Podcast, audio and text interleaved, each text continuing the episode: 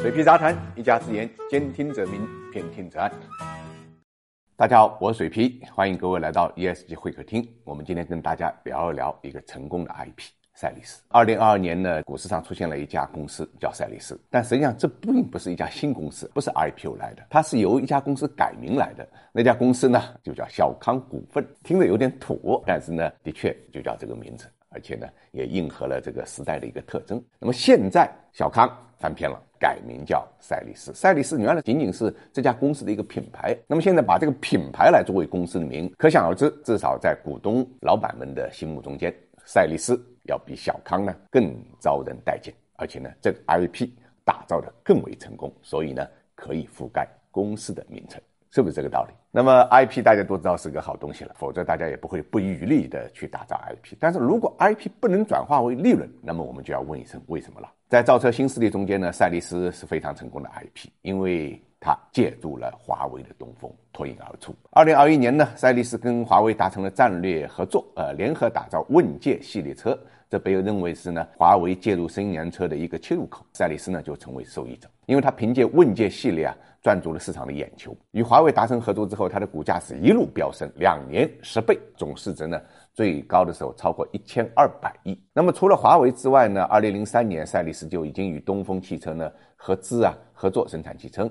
二零二零年双方呢。合作由子公司层面上升到股份公司层面。重组之后啊，东风汽车是小康集团的第二大股东。在二零二零年到二零二二年之间啊，赛力斯的股价是大起大落，从二零二零年十月的八块五毛九一路涨到呢二一年六月的八十三块八毛三，之后呢就一路回落。二零二二年四月二十七号滑落到三十二块钱。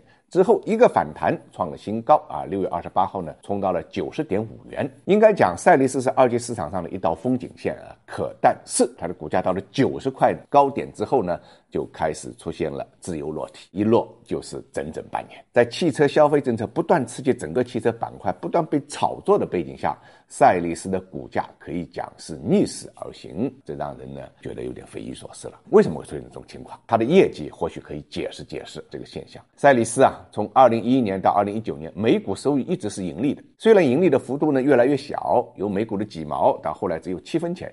但都是盈利的。不过呢，疫情之后，赛力斯就开始亏损了。就二零二零年每股收益是负的一点四九元，二一年是负的一点三八。那么到了二零二二年呢，亏损额就更大了。三季度每股收益是负的一点九，亏损已经达到二十六点七五亿，连续三年亏损啊，金额达到六十亿，这让大家觉得不可思议。因为同样是新能源车，比亚迪已开始实现利润收割了。那么一度是风口上的 IP 赛力斯，却没有把这个 IP 的优势啊转化成盈利。的强势，这是很有意思的事情。当然，这种局面并不是赛力斯一家碰到的。我们知道，新能源车中间的造车新势力都碰到了这个问题。新能源车市场的份额占比越来越大，造车新势力占的份额却越来越小，而且亏损越来越多。这个压力呢？是所有造车新势力都面临的，魏小李啊也是如此。但问题是，像魏小李这样的，他们从来也没有盈利过，也不指望盈利了，因为他们都已经上市了，已经实现了收割韭菜的预期目的。赛力斯不一样啊，因为它曾经是一个长期盈利的公司，现在搭上了新能源车这个风口，还攀上了华为，结果经营状况就像断了线的风筝一样。究竟什么地方出了问题呢？这要在过去，ST 的帽子早就戴上了。